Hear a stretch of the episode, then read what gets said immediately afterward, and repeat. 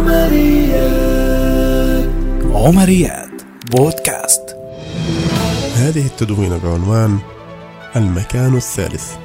أنا عمر أبو صيام وهذه عمريات بودكاست. عمريات.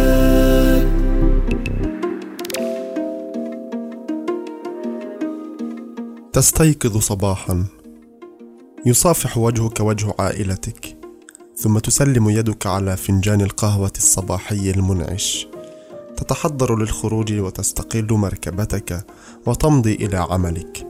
تعارك هناك ثمانية ساعات في أحسن الأحوال مع ذات الوجوه ونفس المهام.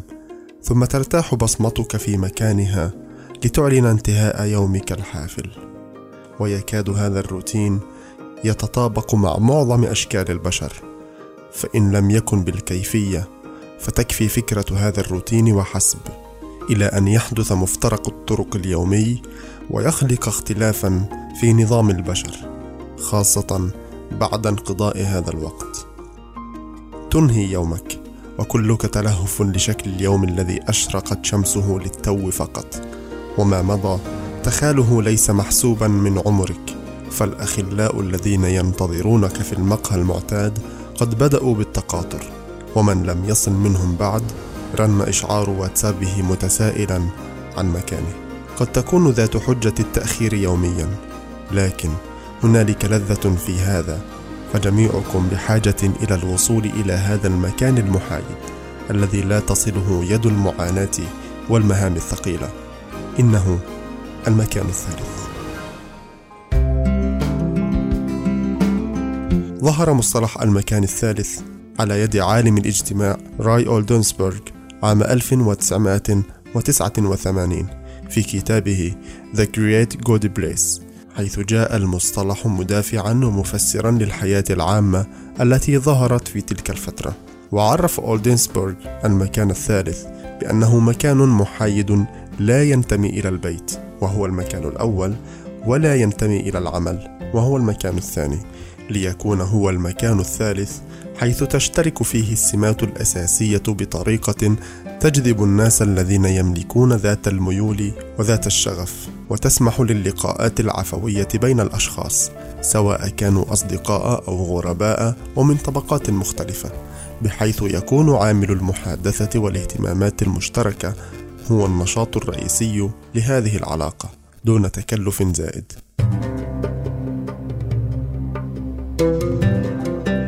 ضجت مختلف الحضارات بالأمكنة الثالثة مع اختلاف تسمياتها ومكانها فكانت أسواق العرب في الجاهلية مكانا ثالثا بامتياز وأشهرها كان سوق عكاظ الذي كانت تمتلئ فيه الطرقات بالناس الذين قدموا ليستمعوا إلى أقوال الشعراء والخطباء الذين كان أبرزهم الفرزدق وجرير حيث أفرز المكان الثالث عن أندى وأفصح القصائد التي لا يزال العرب يتغنون بها ويوثقونها حتى يومنا هذا.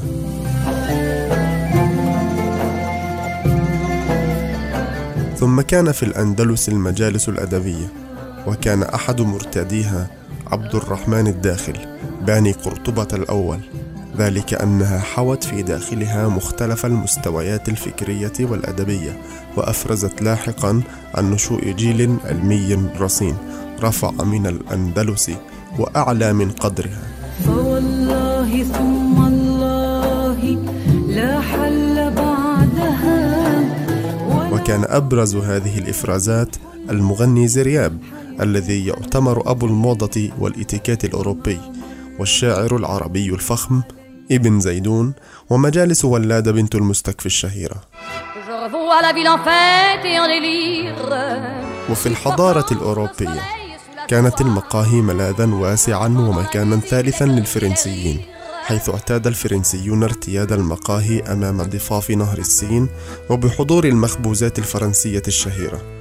وكان هذا الارتياد سببا مباشرا في انطلاق الأفكار الأولى للحركات التنويرية التي غيرت مسار التاريخ الفرنسي وكانت سببا مباشرا لأعظم الإنتاجات الأدبية والفنية للقرن العشرين.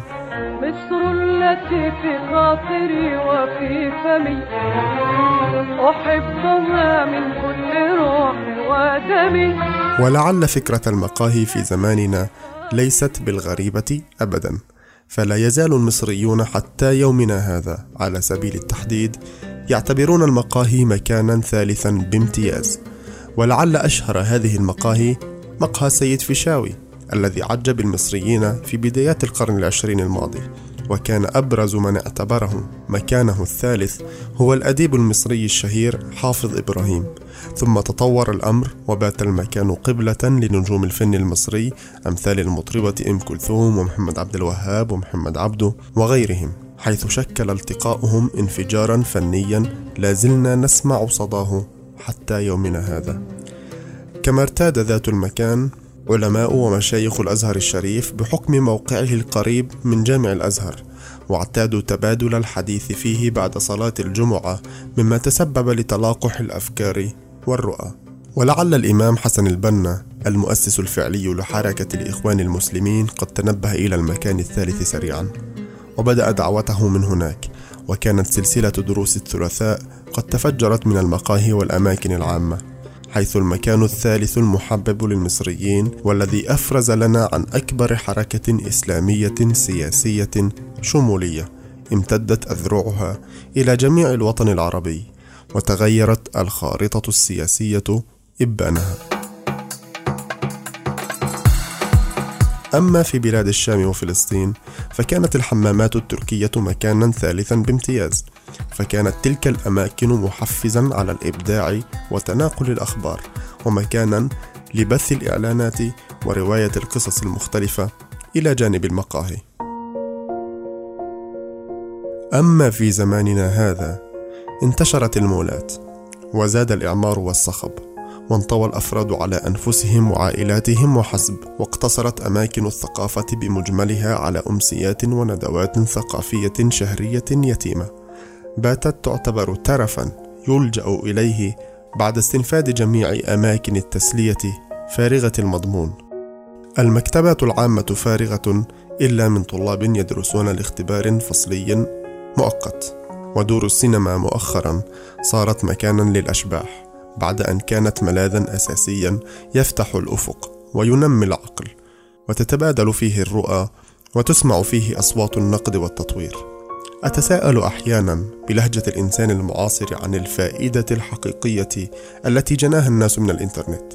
أعترف أن الأفق قد بات أوسع في هذا الزمان وكسر قفل احتكار العلوم على شعب أو فئة معينة من الناس لكنه في الوقت ذاته قلص من شغف المرء بالغوص عميقا في بحر العلوم المختلفة وبات تسطيح الأمور أي جعلها سطحية مطلبا حتى عند أرباب العلوم بحجة النشر الأوسع بين الناس.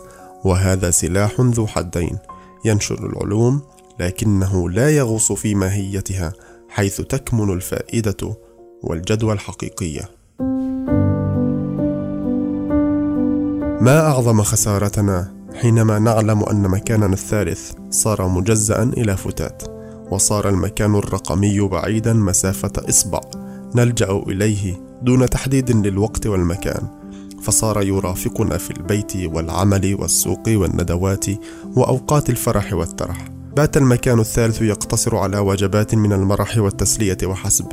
بعيدا عن المضمون والمحتوى المغذي للعقل والروح وامتزج بالصور والمقاطع المصورة التي قد تستهلك رصيدك الوقتي لساعات طوال دون أن تدري عن تسرب ماء الوقت من تحت قدميك وباتت خالية من الأصوات الحقيقية والنظرات الحادة واقتصرت على وجهة نظرك أنت مكثفة الانا فيك وفي أحيان أخرى تلغيه. وقد يقودك ذلك في كلا الحالتين إلى حال سيء فإما أن تتحول إلى شخص نرجسي متطرف يظن بنفسه مركز العالم ولا صوت يعلو فوق صوته فطريقة كتمان الأصوات في هذا المكان هي أسهل من شرب الماء ونقرة إصبع كفيلة بحظر وإسكات جميع مخالفيك. وفي الخيار السيء الآخر قد تتحول إلى شخصية مشوهة تسيرها خوارزميات الأيام وتنشئ أفكارها مجموعة من التافهين الذين نصبوا أنفسهم كمراجع ثقافية لمئات المتابعين في حساباتهم. وهذه كارثة أخرى. في العالم الافتراضي المكان الثالث الذي يزاحم ليكون أولا اختفت الملامح العتيقة وانحسرت المشاعر بإيموجيهات صفراء واحتملت الكلمات أوجها عديدة وصارت الابتسامة الحقيقية غاية صعبة المنال أمام الابتسامة الشقراء للشاشة الصماء المشعة مشاعر الحزن الحقيقية تحولت إلى تغريدات والمباركات فرصة أخرى لالتقاط مئات الصور الخالية من المشاعر الداخلية وتنحسر في ابتسامة مصطنعة تختفي مع ارتفاع اليد عن لوحة الشاشة. توضح إحدى الإحصائيات البريطانية عن ما نسبته 45% من الأطفال يستخدمون الإنترنت بشكل يومي ولساعات طويلة و97% منهم ينشرون بشكل فعال عبر وسائل التواصل المختلفة. وهذا المعطى خطير إذا ما وضعناه على محور الزمن الماضي والحاضر. لأن هذا يعني بالضرورة أن لدينا اجيالا قادمة. قد انزوت عن مجتمعها وهمومها المشتركة والتفتت في أحسن الأحوال إلى ذواتها دون أن تمارس أهم خصلة ميزت الإنسان وهي بناء المجتمعات. قرأت منذ فترة في كتاب ما أعرفه على وجه اليقين للإعلامية الأمريكية أوبرا وينفري عن أفضل تجاربها التي تحكيها والتي تمثلت في نشاطها الاجتماعي بعد أن كانت تعتبر نفسها انطوائية مملة تحرص على الانزواء مع نفسها. تقول أوبرا أنه في إحدى ليالي الشتاء وبعيد انتقالها إلى بيتها الجديد طرق بابها أحد الجيران يدعوها إلى حفلة يقيمها في منزله بمناسبة عيد الشكر. وحينما لبت هذه الدعوة وحضرت اكتشفت وجود الكثير من الجيران الذين يشبهونها ثم ترأست لاحقا لجنة الحي وقامت بالعديد من الفعاليات لقاطنيه تعلق أوبرا على هذا الفعل بقولها كنت أظن أن قمة السعادة لدي هو الجلوس إلى منقدتي في ذات شتاء قارس. أشرب قهوتي الساخنة وينام إلى جانبي كلبي المدلل وفي يدي كتاب أقرأه. ثم لأكتشف لاحقا أن هناك سعادة أخرى توازي السعادة التي أحبها. هي سعادة المشاركة والاختلاط الحقيقي بالناس. إذا كان البيت ملاذا لراحة الجسد والعمل مكانا لراحة الجيب. فإن المكان الثالث هو مكان لترتاح فيه الروح ويتغذى فيه العقل على وجبات دسمة الفائدة والمتعة في ذات الوقت. لا يجب أن يلغي المكان الافتراضي الثالث المكان الحقيقي، فإذا سلمنا أنه بات جزء من حياتنا وهو كذلك، لا يجب أن نسلم بأنه هو المبتغى والأساس. حتى لا نخلق من أنفسنا جيلا تحركه الخوارزميات وتتقاذفه الوسوم والإشعارات. أخيرا أستطيع أن أشتم رائحة المكان الثالث من الحديث النبوي الشريف الذي يقول سبعة يظلهم الله في ظله يوم لا ظل إلا ظله. ومنهم رجل قلبه تعلق بالمساجد ولعل هذه الإشارة باتت واضحة أكثر في سبل التفكير وبناء المجتمعات الإسلامية التي ينطلق بناؤها من المساجد. والاستعانة بالحديث ليست سوى فكرة عابرة يبنى عليها ما يبنى. لذلك فكر معي وأجب على السؤال أين تحب أن يكون مكانك الثالث؟ آمل أنكم قد استمتعتم بما قدمته لكم وإلى لقاء قادم. في عمرية جديدة. إلى اللقاء.